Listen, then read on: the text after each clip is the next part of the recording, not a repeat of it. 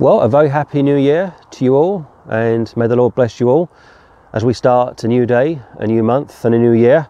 two thousand seventeen was a very busy year for us, and by the grace of God I was able to finish my last book from the New Testament, being Philemon, and it's taken me around seven years to record every book in the New Testament, and therefore my goal for two thousand eighteen will be to read the entire Old Testament, and not just read it but study it, and not just study it but record it.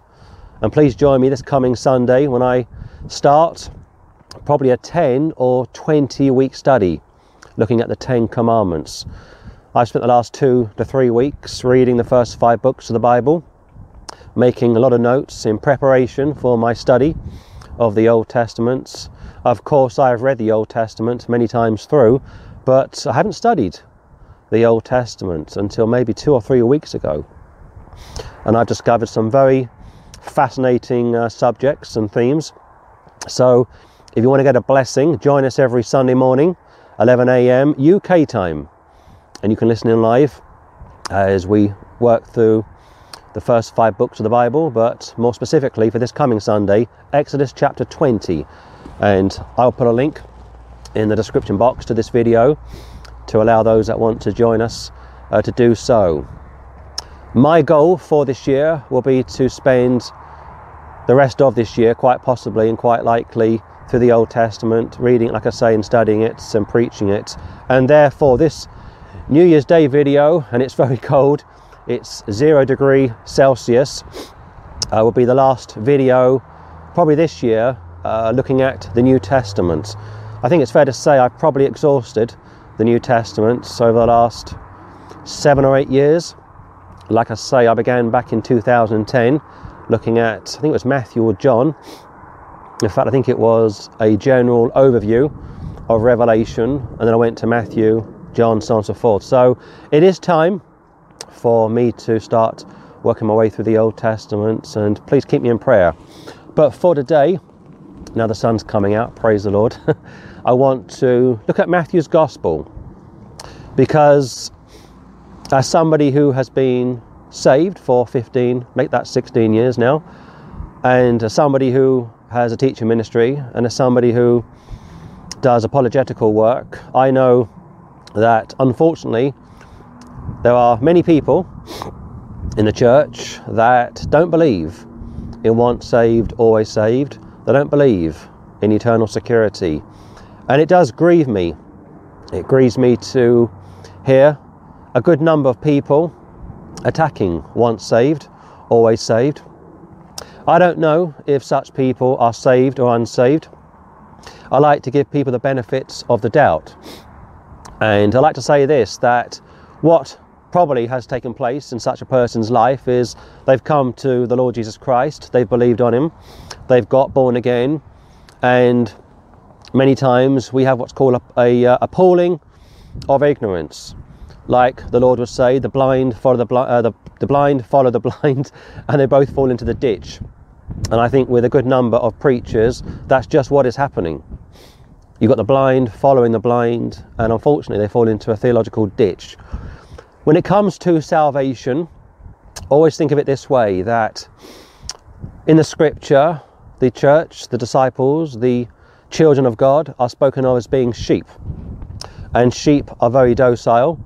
And if you think of a sheep getting lost, say from a place such as my open air pulpit, and yes, there are sheep not too far away from where I'm currently standing, when sheep start to go astray, or when a lamb, a young lamb, a lamb starts to stray, you know that it's down to the shepherd to come and search and to rescue his sheep. The Word of God says that Jesus Christ is our good shepherd, and therefore as our good shepherd, it's a savior, it's a saviour's responsibility to save the sheep and to keep the sheep saved. And I'll discuss that more as we work through the Gospel of Matthew. So let's begin, if we may, on this very beautiful, crisp New Year's Day, from Matthew chapter seven. Matthew chapter seven, look at verse twenty-one, please.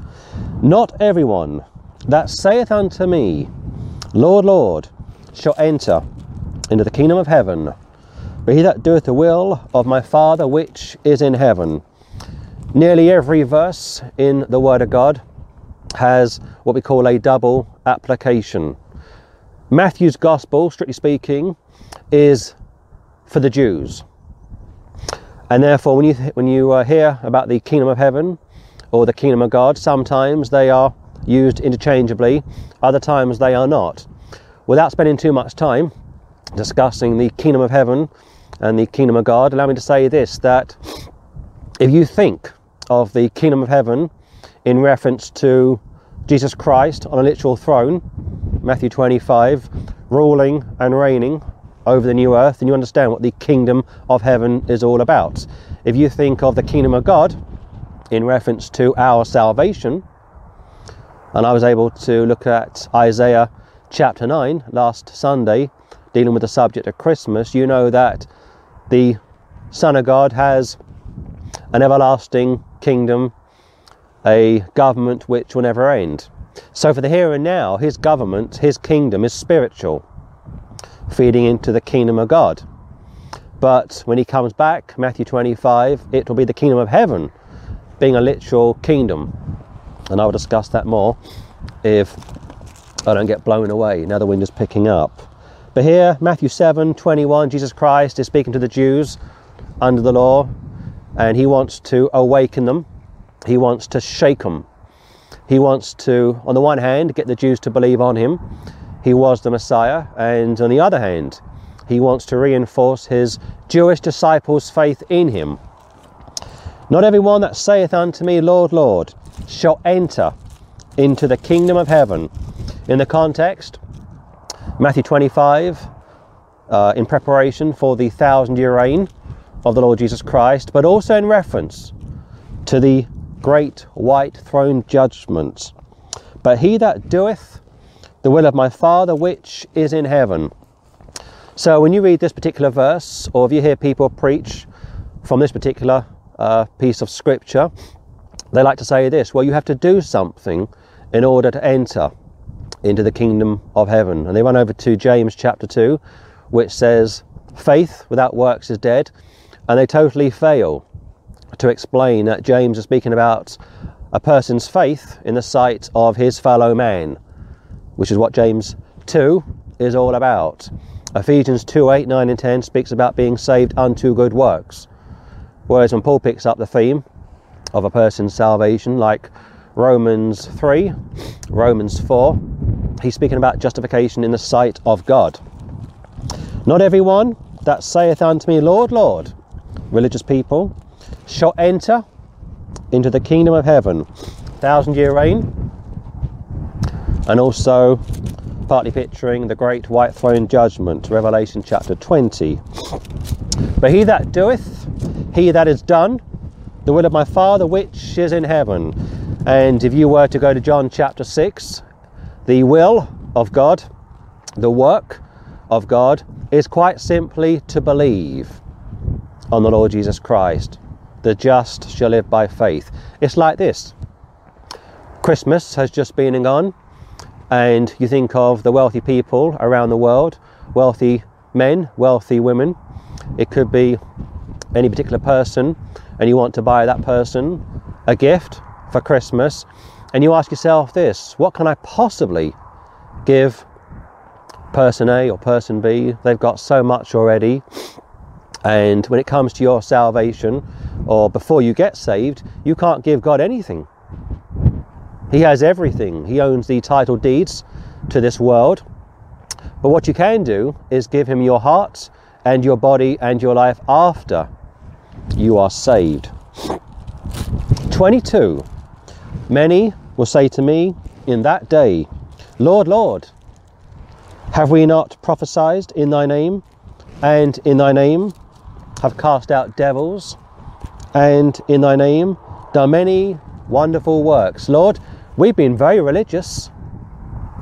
We were charismatics, we were holiness preachers, we were Pentecostals, we went around healing people, or so we believed.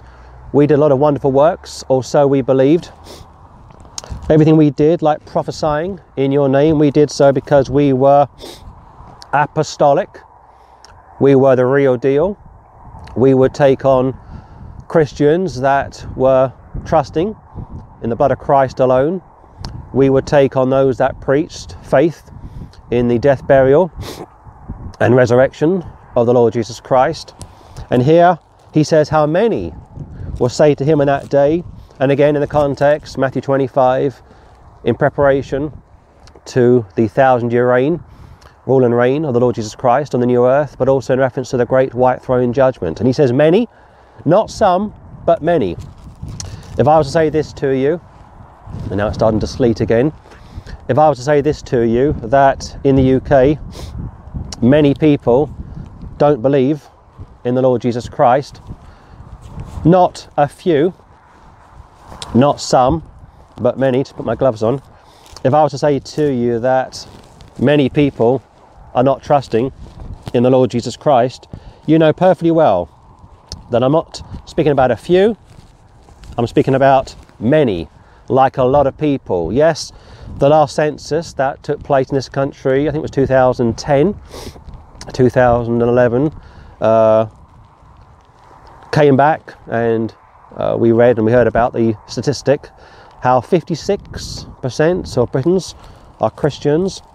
And yet, if you drill in to that figure of fifty-seven percent, a good number of those people don't believe in the virgin birth, don't believe in the death, burial, and resurrection of the Lord Jesus Christ, don't believe in the second coming of the Lord Jesus Christ.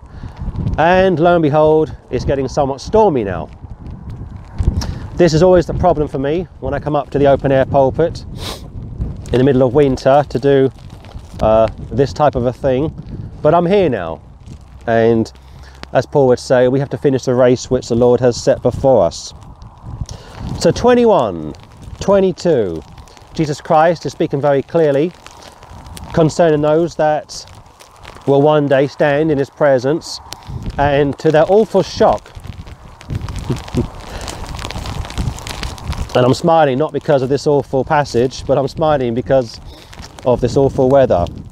To their awful shock, he's not going to commend them, he's going to condemn them. twenty-three. And then will I profess unto them, I never knew you. Depart from me, ye that work iniquity. I never knew you. Not I once knew you, and you got into trouble, or you were somewhat foolish like me to come up to the open air pulpit on New Year's Day and attempt to do the first video of the year, but I never knew you, in the sense that you were never saved to begin with. And this is the awful truth when it comes to people that stray into particular groups, particular sects, particular situations, adopt a particular belief, like you can lose your salvation, or if you don't live it, you lose it, or less trust in a feeling or an experience. And such people, according to my piece of scripture, were never saved to begin with. I never knew you, like you were never saved to begin with. Depart from me. What an awful thing to have to hear from the meek and mild man from Galilee. I never knew you. Depart from me, ye that work iniquity. That's the key part of this piece of scripture. Ye that work iniquity. It's like this. We say, we are off to work now, or we say, I will be back tonight after work. And when you say that, you know perfectly well what is meant. I'm off to work. I will work perpetually. You don't say, I'm off to work and I'll see you in an hour's time. You say, I'm off to work and I'll see you tonight, or whenever my shift finishes. Work is a perpetual thing. And here, when Jesus says, ye that work iniquity, he's saying those that continue, those that perpetually are working to do iniquity, or are perpetual people practicing iniquity. Clearly, in reference to somebody who is not saved. So, twenty-one, twenty-two, twenty-three, double application. And so you couldn't possibly miss it. John chapter six tells you what the will of the Father is, is to believe on the Lord Jesus Christ. I think most people can appreciate that. I think most people can accept that. And yet, unfortunately, for a good number of people, the cross of Christ is an offence. They hate the idea of someone somewhere like yours truly reaching out to the Saviour like a beggar, believing on the Saviour like a beggar, and being saved by the Saviour. They don't like that. The Catholics detest it. They say, no, you have to go through Holy Mother Church, you have to be uh, confirmed or christened, confirmed, you have to have your first communion, you have to go through the church system, you have to be a good Catholic, quote unquote, and you have to receive the last rites before you die. And even all of that doesn't guarantee you go straight to heaven. Most Catholics, if they are honest Catholics, will teach that when you die, even in a state of grace, you have to go through purgatory.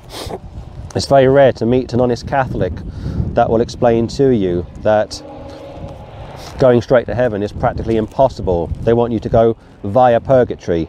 Go to Matthew chapter twelve. Matthew chapter twelve. Matthew chapter twelve. Look at thirty-one, please. All manner, to me, wherefore I say unto you, excuse me, wherefore I say unto you, all manner of sin and blasphemy shall be forgiven unto men, for the blasphemy against the Holy Ghost shall never be forgiven, or shall not be forgiven unto men, excuse me. No matter how many times I read these verses, uh, when you do a video such as this, you, if you're not careful, can misread. One more time, thirty-one. Wherefore I say unto you, all manner of sin and blasphemy shall be forgiven unto men, mankind, but the blasphemy against the Holy Ghost shall not be forgiven unto men. So, if you speak to charismatics or Pentecostals, most kick against uh, faith in Christ alone, or once saved, always saved, eternal security, and most hold to speaking in tongues. Most hold to the apostolic sign gifts. Going back to chapter seven, twenty-one to twenty-three, you've got three uh, statements that come out of the mouths of such people: wonderful works, casting out devils, and prophesying in your name.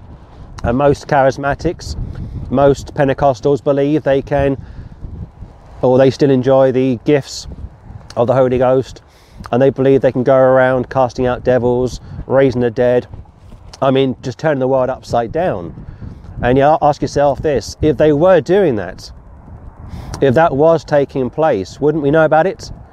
Wouldn't it be breaking news? I mean, I'm on YouTube, I'm on Twitter, I'm on Facebook, I am on Instagram. I got my ear to the ground.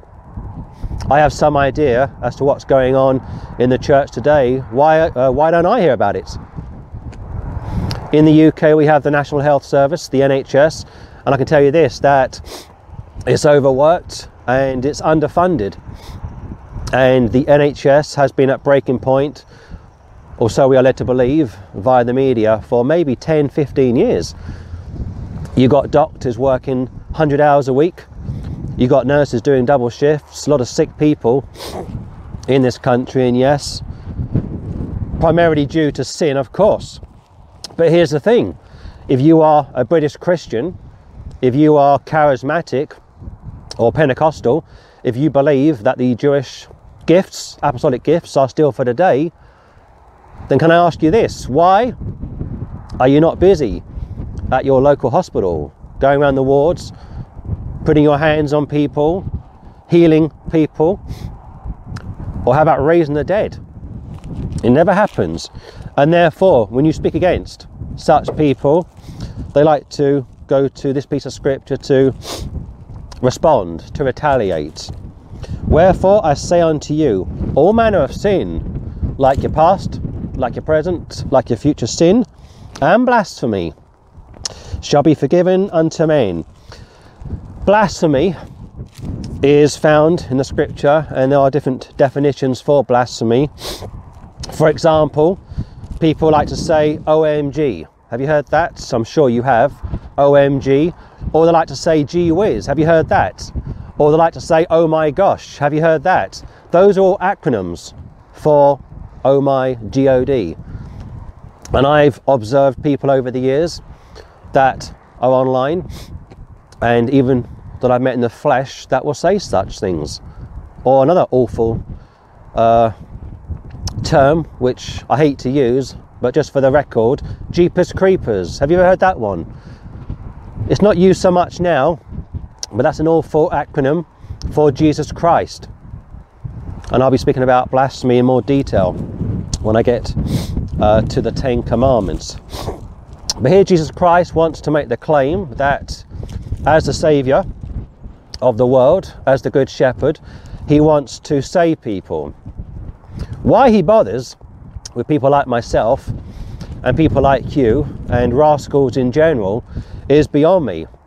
But I'm very glad he has done, and he continues to save people. Wherefore I say unto you, excuse me, all manner of sin and blasphemy shall be forgiven unto men. But the blasphemy against the Holy Ghost shall not be forgiven unto men. And therefore, if you pull up charismatics, if you pull up Pentecostals, if you pull up holiness people, or if you pull up people that speak in tongues on the streets. In fact, a few days ago I came across a video online of an American street preacher speaking in tongues, would you believe, on the street. And people thought he was insane. If you challenge such people, they don't like it, and they retaliate. They uh, hit back at you, and they say, you are blaspheming the Holy Ghost. Incorrect, of course. Look at thirty-two.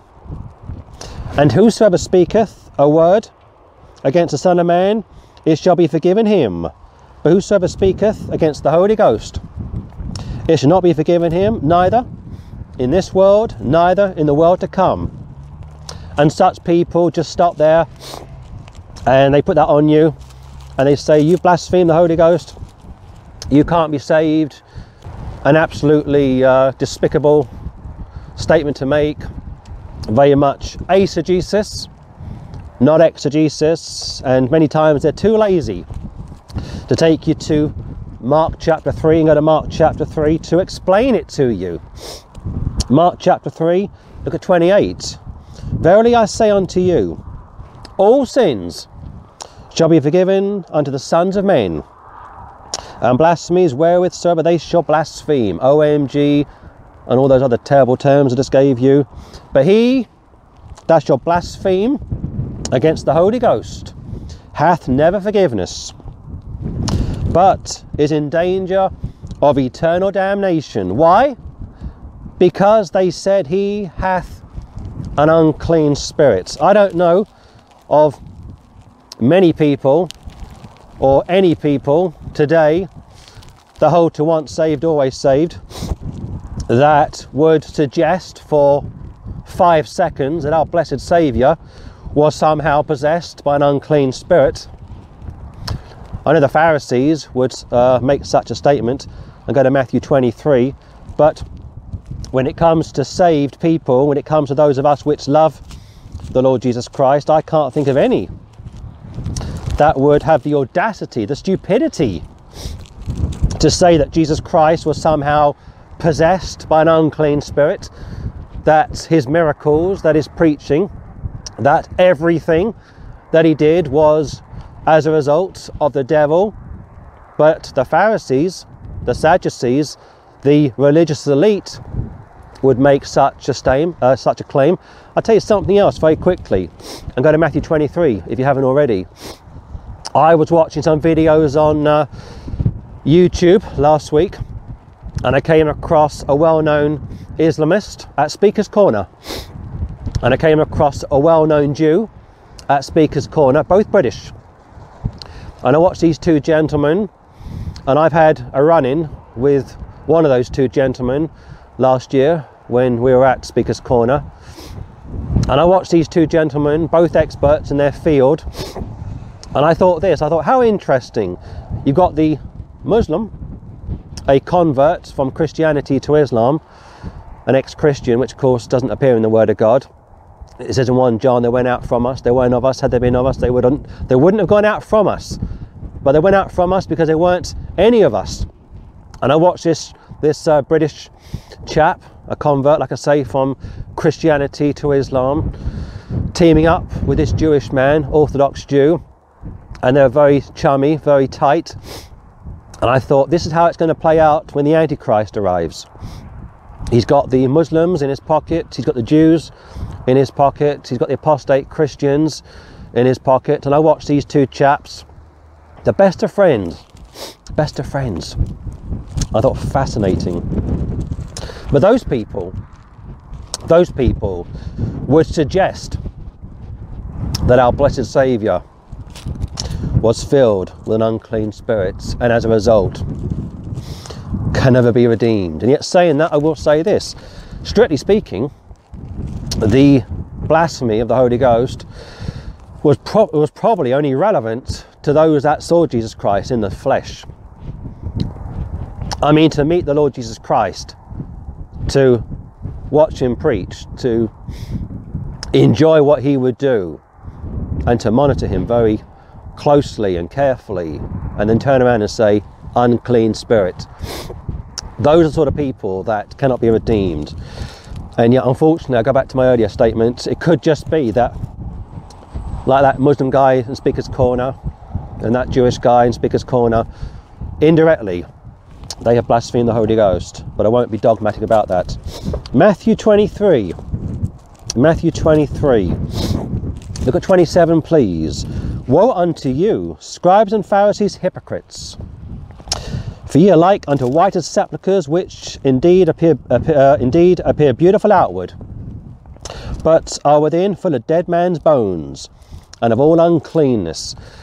One of the problems and the realities for those of us which are visual people, and I am a visual person, is that we observe people and we make judgments many times prematurely. And I've been guilty of this myself. I have observed somebody and made a judgment based on that person's appearance, and have later been proven to be wrong. Put my hands up. I'm guilty, Lord. Forgive me. Going back to James chapter two, going back to Romans three and four. Or put it this way, the Bible says how God looks on the heart, but man looks on the outward appearance. That's so true. We are visual people. We observe what goes on all around us. We make judgments, and many times we are wrong. Woe unto you, scribes and Pharisees, hypocrites, the religious fathers of his day, for ye are like unto whited sepulchres, which indeed appear beautiful outward, very upright, very decent. PhDs, T H Ds, always praying, always fasting. You've been to Oxbridge, as we say, but are within full of dead men's bones and of all uncleanness. Now, he's aiming this at the scholars and the religious fathers of his day. And I think most people today that are in organised religion would fall into the same category and condemnation from Christ. twenty-eight. Even so, ye also outwardly appear righteous unto men, but within ye are full of hypocrisy and iniquity. There's our word again. Iniquity. Ye that work iniquity. Ye that do iniquity. Every day in the U K, the average worker works fifty hours a week at his or her job. You say, I'm off to work, I'll be back tonight. You know, when that person says, I'm off to work, it's what they do perpetually. And therefore, when somebody is a perpetual Uh, sinner, or is practicing iniquity in a perpetual sense, you are dealing with somebody who isn't saved. Outwardly appear righteous unto men, but within ye are full of hypocrisy and iniquity. Because you're not saved, your heart is dead, you are a walking corpse. Go to chapter twenty-four. Very cold, very windy here, and like I say, uh, once I arrive at my open air pulpits, I have to push on. I appreciate that for, excuse me, a good number of people. They don't like to uh, pass judgments concerning what goes on in organised religion. I understand that, and I like to, as I say, give people the benefits of the doubt. I like to say, well, this person could be saved, or that person may be saved, but they've drifted into a theological system, and as a result, problems are going to occur. The Bible says if we confess our sins, He is faithful and just to forgive us of our sins and to cleanse us of all of our unrighteousness. That's, that's good news. But I think what we were reading about this morning from a very windy and very cold open air pulpit is about people that were never saved to begin with, are not going to be saved, and yet are going to play this religious game. Matthew twenty-four. Matthew twenty-four. Look at forty-five, please. Who then is a faithful and wise servant, whom his Lord hath made ruler over his household, to give them meat in due season? Blessed is that servant whom his Lord, when he cometh, shall find so doing. Verily I say unto you, that he shall make him ruler over all his goods. But, and if that evil servant shall say in his heart, My Lord delayeth his coming, and shall begin to smite his fellow servants, and to eat and drink with the drunken, the Lord of that servant shall come in a day when he looketh not for him, and in an hour that he is not aware of, and shall cut him asunder, and appoint him his portion with the hypocrites. There shall be weeping and gnashing of teeth. Gnashing of teeth. So, again, double application in the context. Matthew twenty-four is in preparation for the Lord's return. It says in Matthew twenty-four that the Lord will send his angels, and they will gather his elect from the four corners of the earth. And you say, why would that be the case? Well, because the King is about to return, and therefore he wants his elect, those that were saved during the tribulation, those that survived the tribulation, to go up to Jerusalem and meet him.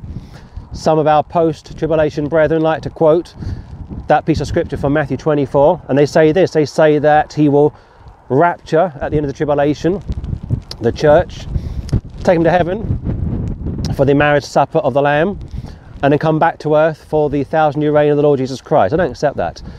When it speaks about his angels being dispatched to gather his elect from the four corners of the earth, it's simply speaking about the thousand year reign of Christ. Matthew twenty-five.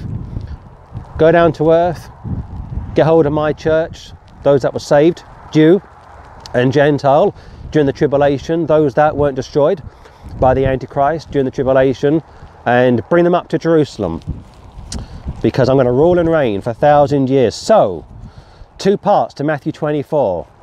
You've got the eschatological part in reference to the second coming of the Lord Jesus Christ. And just for the record, Matthew twenty-four and Matthew twenty-five has no reference to the body of Christ today. The body of Christ today was revealed to the Apostle Paul, strictly speaking. Matthew twenty-four. Matthew twenty-five is in reference to Israel and the one hundred forty-four thousand are going to be Jewish male virgins that preach throughout the tribulation, get many people saved, and like I say, those that get saved in the tribulation, those that are not put to death by the Antichrist during the tribulation, are waiting on the earth for the Lord to return.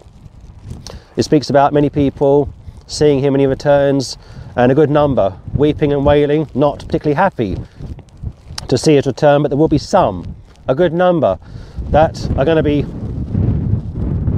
safe and waiting for our blessed Saviour to return. But here you got, like many parts of scripture, two aspects to it. You've got a faithful servant, twenty-five, you've got a blessed servant, forty-six, and you've got an evil servant, verse forty-eight, forty-nine, fifty, fifty-one. Clearly, this evil servant, forty-eight, forty-nine, fifty to fifty-one, was never saved to begin with. You've got the sheep and the goats, the wheat and the tares, the saved and the unsaved. I wish people could understand that. So from the rain to the sleet to the rain again, and the wind is still getting somewhat uh, stronger. So allow me to push on, and like I always say, if I start something, by the grace of God, I will always aim to finish. Matthew twenty-five, look at verse one, please. Then shall the kingdom of heaven be likened unto ten virgins, which took their lamps and went forth to meet the bridegroom. And five of them were wise, and five were foolish. They that were foolish took their lamps, and took no, no oil with them. But the wise took oil in their vessels with their lamps. While the bridegroom tarried, they all slumbered and slept.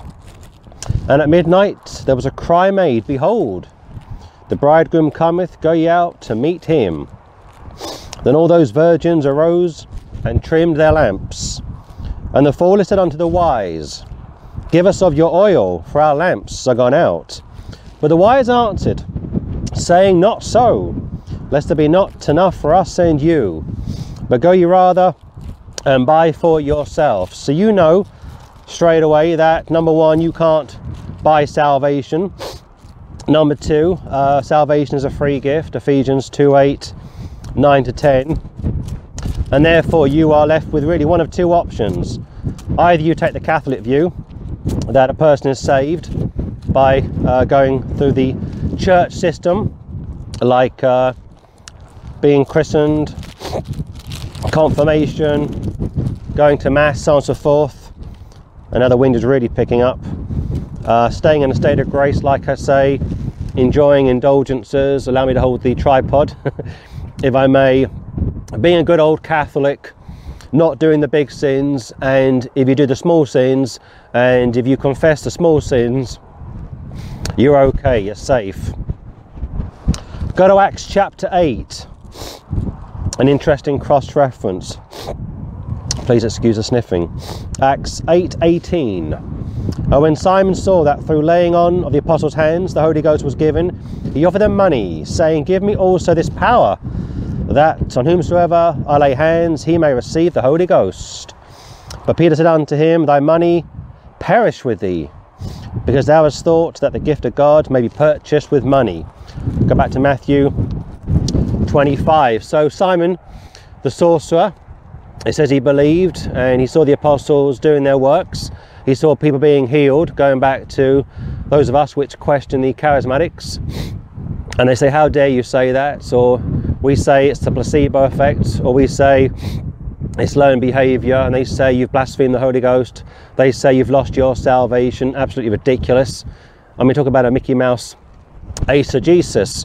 And here Simon sees Peter and co casting out devils, making a real difference to people's lives, and he thinks to himself this, I want some of that. He's carnal.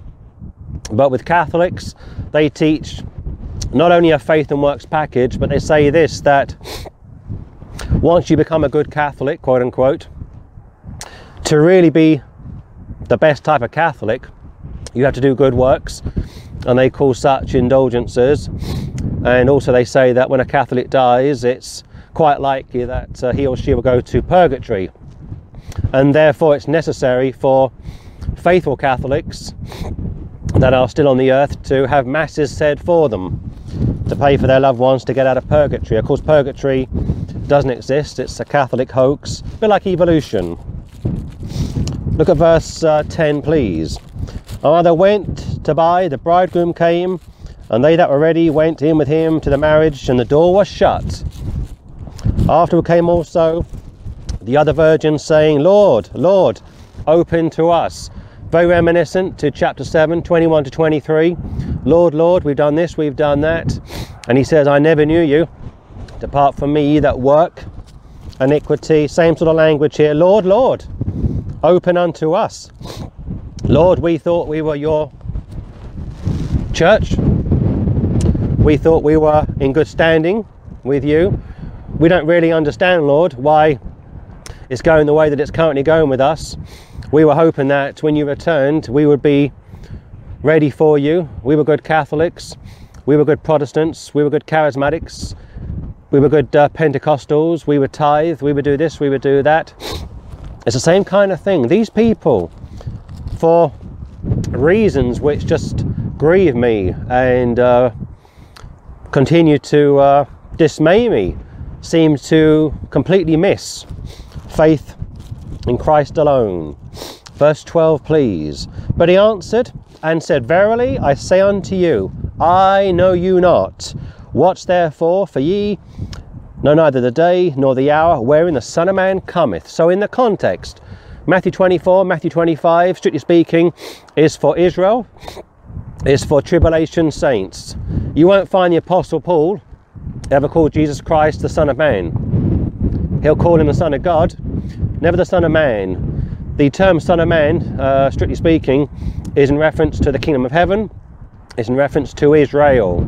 Matthew twenty-four, Matthew twenty-five is aimed at the Jews that will get saved in the tribulation, and there'll be Gentiles, of course, that get saved. But when it comes to people today, the church is not found in Matthew twenty-four or twenty-five. What you can get from uh, twenty-four and twenty-five is a warning, and we call such a spiritual warning, going back to the Bible having at least two applications, sometimes three.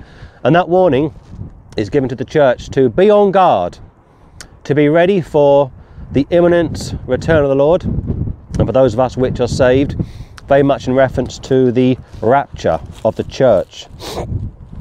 Uh, jump down, please, to twenty-four. Then he which had received the one talent came and said, Lord, I knew thee, that thou art an hard man, reaping where thou hast not sown, and gathering where thou hast not strawed. And I was afraid, and went and hid thy talent in the earth. Lo, there thou hast that is thine. Wheat and tares, sheep and goats. And here this servant is clearly treating the Lord with contempt. He has a very low view of the Lord. And here the Lord, of course, is Jesus Christ. twenty-six. His Lord answered and said unto him, Thou wicked and slothful servant, thou knewest that I reap where I sowed not, and gather where I have not strawed. Thou oughtest therefore to put my money to the exchangers, and then at my coming I should have received mine own with usury. It's a bit like some of these uh, court cases. If you've watched any of these court cases, or if you followed uh, crime stories over the years, and I have, what happens is somebody is arrested, taken to a local police station, interviewed under caution. They record the interview. Sometimes, like in America and uh, Australia, they will film the interview. Now it's getting really windy. But I've begun, so I must finish. And when the court case comes around some several months later, they will play uh, the video of the interview, and the court can see what the uh, perpetrator was telling the police under caution. And it's really damning, because many times these uh, criminals will spend months on remand waiting for their day in court. They've got defence uh, barristers, as we call them in the U K. Overseas they call them uh, lawyers. And those lawyers, those barristers, will say to their clients, plead not guilty, or say this, say that, buy us time. It's not your job to prove your innocence, it's the court's job to prove your guilt. And some of these criminals are able to hire very expensive and very slick and smooth uh, lawyers, like people like uh, O J Simpson, and are able to beat the rap, like they say. And here the Lord is playing back what this man has really said in his heart. twenty-seven again. Thou oughtest therefore to put my money to the exchangers, and then and then at my coming I should have received mine own with usury. I wanted you to be faithful. Go to uh, chapter twelve. I didn't want you just to sit back and uh, brag about uh, being saved just by believing on me. I wanted you to be busy. I wanted you to give out tracts. I wanted you to open your mouth. twelve thirty-six, Jesus speaking again. But I say unto you, that every idle word that men shall speak, They shall give account thereof in the day of judgment, for by thy words thou shalt be justified, and by thy words thou shalt be condemned. It says if you call on the name of the Lord, you will be saved. It says if you confess Christ before men, he will confess you before his Father and his angels. Go back to Matthew uh, twenty-five. So you've got a picture here of Jesus Christ having a one-on-one with this particular person, quite likely at the great white throne judgments. And yet, going back to what I said a few minutes ago, also partly in reference to the uh, imminent thousand-year reign of the Lord Jesus Christ. Whether you're saved or unsaved, you will be judged. You can't get around it. twenty-eight. Take therefore the talent from him, and give it unto him which hath ten talents. For unto every one that hath shall be given, and he shall have abundance, but from him that hath not shall be taken away even that which he hath. You will wish you were never born. You will wish that you were never conceived. You will wish that you never lived to see life. And it's going to be just dreadful, just damning. In fact, I think I might call this message, The Damned. People will just be completely distraught, in despair, weeping and wailing. Why was I ever born? A bit like Job. I can't believe it's going this way. I can't believe I was so foolish. I can't believe I was so stupid. I was living for the here and now. I didn't really believe in Jesus Christ. I believed in the principles of Jesus Christ. I believed in the philosophy of Jesus Christ. I like the concept of Jesus Christ, but I was never born again per se. I didn't really know him. Going back to people that blaspheme God, and it does puzzle me when I watch some of these Christian T V people having guests on their shows, and some of their guests are unsaved. In fact, most of their guests are unsaved.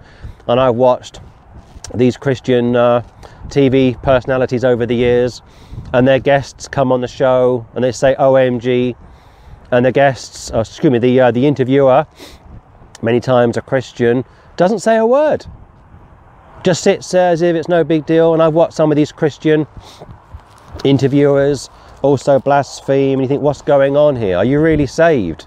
The Word of God says to examine yourself. Jump down to thirty. And cast ye the unprofitable servant into outer darkness. There shall be weeping and gnashing of teeth. Cast ye the unprofitable servant into outer darkness, second death. There shall be weeping and gnashing of teeth. Clearly, clearly, such a person was never saved to begin with. Any good parents will take their child, give that child a whipping, not until they bleed, but you understand what I mean, discipline such a child to bring them back into a closer walk or closer relationship with themselves. They won't uh, just throw their kids to the ground, give them a good kicking, or just write them off. I know it happens sometimes. I remember a few years ago I knew a couple, very religious couple. They had a couple of kids, and every Christmas I used to get an email from them saying Merry Christmas, etc, et cetera. And I noticed for a few years it was signed the mum and the dad, the son and the daughter, and I thought that's interesting, quite a close family, praise the Lord for that, pretty rare today. And maybe two or three years down the line, or a couple of years later, I got an email from the father saying Merry Christmas, and he signed it himself, his wife and his son, and the daughter had disappeared. And the following year it was the same again, and I sent him an email saying uh, bless you brother, hope everything is going well for you and the kids. And he said, yes, my wife and my son are doing very well, praise the Lord, hope you are well too, James. I thought, okay, it wasn't my place to pry. Something had obviously happened, and he had disowned his daughter. But of course, if we if we were to follow such uh, an example, then what a mess we'd get ourselves into. Going back to the Old Testament, going back to how Solomon was with his son, how David was with his son. And I'll discuss this a lot further when I get to the Ten Commandments. And again, please join me this coming Sunday, eleven a m U K time, when I delve into the Ten Commandments. Still in chapter twenty-five, look at verse forty-one, please. Then shall he say also unto them on the left hand, Depart from me, ye cursed, into everlasting fire, prepared for the devil and his angels. For I was an hungered, and ye gave me no meat. I was thirsty, and ye gave me no drink. I was a stranger, and ye took me not in. Naked, and ye clothed me not. Sick, and in prison, and ye visited me not. So you've got five failures listed here. And again, please excuse the sniffing. It's about one degree at the moment. It went from zero degree when I first got up here. Gone up slightly, I can see, and it's gone down again to about zero degrees Celsius. And with the wind chill, it's about minus one, or it feels like minus one. But here you got five failures, and you could suggest this. You could suggest that not only is this a picture of somebody who was never saved to begin with, but you've got five aspects which are being held up against them. You see, when an unsaved person dies, they not only pay for their sins of unbelief, which is what sends a person to hell in the first place, but when they arrive in hell, they will be judged like point one, point two, point three, point four, point five. And here you've got five failures, which in a way feeds back to seven twenty-one twenty-three. We prophesied in your name, we casted out, we cast out devils in your name, and we prophesied in your name. Prophecy, tongues, oh, and wonderful works. So we cast out devils, we prophesied in your name, and we did many wonderful works. And the Lord says, big deal. You didn't believe on me, you didn't believe in me, you didn't really know me, did you? You didn't walk with me. Going back to so many people today that profess to know the Lord Jesus Christ, and yet they don't know him at all. forty-four. Then shall they also answer him, saying, Lord, when saw we thee an hungered, or athirst, or a stranger, or naked, or sick, or in prison, and did not minister unto thee? You will have your time with the Lord, don't worry, if you are unsaved. And here you've got people having a conversation with the Lord Jesus Christ, not the sort of conversation that I would wish for my worst enemy. In fact, there was a guy in the U K some years ago called uh, Tony Benn, a very well-known socialist atheist. And I met Tony Benn long before I was saved, one of the great speakers in the U K. And before he died, he made a very foolish statement. And he said this, he said, uh, I've written several books, and he had done, and I've counted all of my words that I have put into my books over the years. And I think he said something along the lines of, it comes to all, all the number of words in my books come to around a million. And he said, out of those, out of those uh, million words, God isn't mentioned once. He was very proud of that. Jesus isn't mentioned once. Christ isn't mentioned once. Very proud of that. And I thought, what a statement to make. One of the great brains from the nineteen forties going through to the nineteen nineties, and like so many Brits, was unsaved and was bragging about it. And when he arrives in eternity, Mister Tony Benn, he'll meet the Lord Jesus Christ, and that boastful and uh, blasphemous uh, and bashful statement about never mentioning the Lord one time in a million words will come back to haunt him. So don't worry if you're one of those smug, arrogant atheists and you say, well, I'm going to have my say when I meet the Lord. Yes, you will have your say, but it won't go the way you think it will go. Then should he answer him, saying, Verily I say unto you, inasmuch as ye did it not to one of the least of these, ye did it not to me.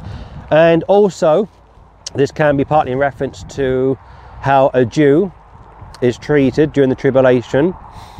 Uh, for those of us which are pre-millennial, it's so important that we are sympathetic towards Israel. We don't overlook Israel, or we don't overlook the behaviour or the unbelief of Jews. In fact, let me say this. I mentioned those two gentlemen at Speaker's Corner, one a Muslim, one a Jew. The Jewish chap, in another segment that I watched, was speaking to a group of people, and he said this. He said, I believe that uh, Muslims and Jews have more in common than Christians. And I believe, and he's pointing to his Muslim friend, that our view of Jesus, and they call him Esau, is more correct. Now the Muslims believe this, if you didn't know, that in the Quran, Jesus Christ didn't actually die on the cross.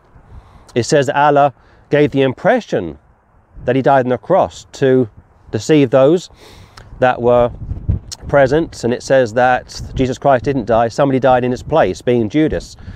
And I thought, another interesting statement from an honest Jew. He's saying, not only do we not believe in Jesus, which of course we all know, uh, along with the Muslims, but on top of that, the Jews and the Muslims are united in their joint belief that Jesus Christ wasn't anything special. And you could go on, um, I could go on about it, to what the Talmud says, but I don't want to get uh, too off track here. But the point is this, there is unity. And yet in spite of that, in spite of the hostility, the blasphemy, the rejection of the Lord Jesus Christ, especially from the Jews, Paul told you very clearly in Romans that the fathers are beloved for their father's sake. So we don't want to be anti, uh, anti-Semitic. We want to be uh, sympathetic and uh, understanded, understandable or understanding when it comes to the Jews. They are blinded, according to Second Corinthians four four, by the devil himself. And yet in spite of that, we need to witness to them. twenty-six, make that forty-six, and I'll close. forty-six. And these shall go away into everlasting punishment, but the righteous into life eternal. So, sheep saved, goats lost, tares lost, wheat saved, born again, not born again. And this crowd from twenty-four and twenty-five, going back to chapter seven, going back to chapter uh, thirteen, make that chapter twelve, uh, chapter twenty-four, twenty-five, all had one thing in common. They all were ungrateful, unregenerated, unbelievers, and they were all unsaved. Whatever you do, don't die without the Lord Jesus Christ. Get under the blood. Trust in him. Believe on him. No one will ever love you as much as he does. Don't put off tomorrow what you must do today. And uh, once you do get saved, stay as close to the Saviour as you possibly can. And from a very bitterly cold, wet, sleety, snowing, open air pulpit, may I once again wish you every blessing for two thousand eighteen. Whatever went wrong, if you failed here or there, if something didn't quite uh, go the way you wanted it to go, forget about it. Forget about it. The Bible says if we confess our sins, he is faithful and just to forgive us of our sins. Just put it behind you. And uh, look forward to two thousand eighteen. I'll say this, and I and I will sign out once and for all, that for the rest of this year, I will, like I say, not only be reading and studying the Old Testament, and of course I have studied the Old Testament, don't get me wrong, I have studied it many times over the years, but this is the first time I've done a really in-depth study, like a verse-by-verse study. And uh, probably next week, or the week after, I will return, Lord willing, uh, to the pulpit and get back to Genesis. I've got, I think, fourteen chapters left from Genesis to do. So I hope this has been a blessing. I hope this has been a help to those which are perhaps questioning their authority or their uh, salvation, I should say, not authority. Uh, once you're born again, you have authority to preach the gospel and uh, also to preach against heresy and heretics. But I hope that these verses are of some help, are of some comfort to those which are perhaps weak, are being tossed to and fro. I know how this goes. I've watched these guys over the years.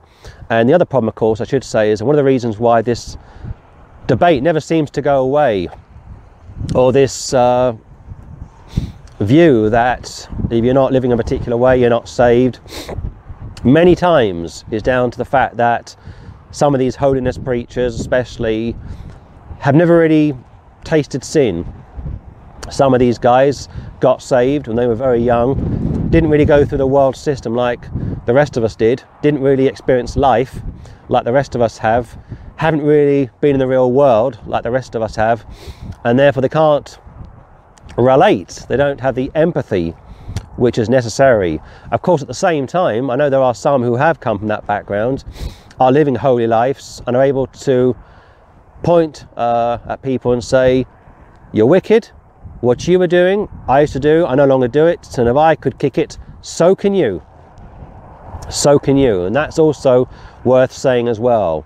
But Matthew seven, Matthew twelve, twenty-four, twenty-five, strictly speaking, is aimed at those that were never saved to begin with. If you are born again, you will slip, you will slide, you will fail, like we all do. Uh, but these passages, as far as I can uh, understand uh, them to be, are in reference to those that were never saved to begin with. And on that statement, may I wish you every blessing, every happiness, and may God bless you all as we start a new day, a new week, a new month, and a new year. And I'll speak to you all soon. God bless you all, and Maranatha.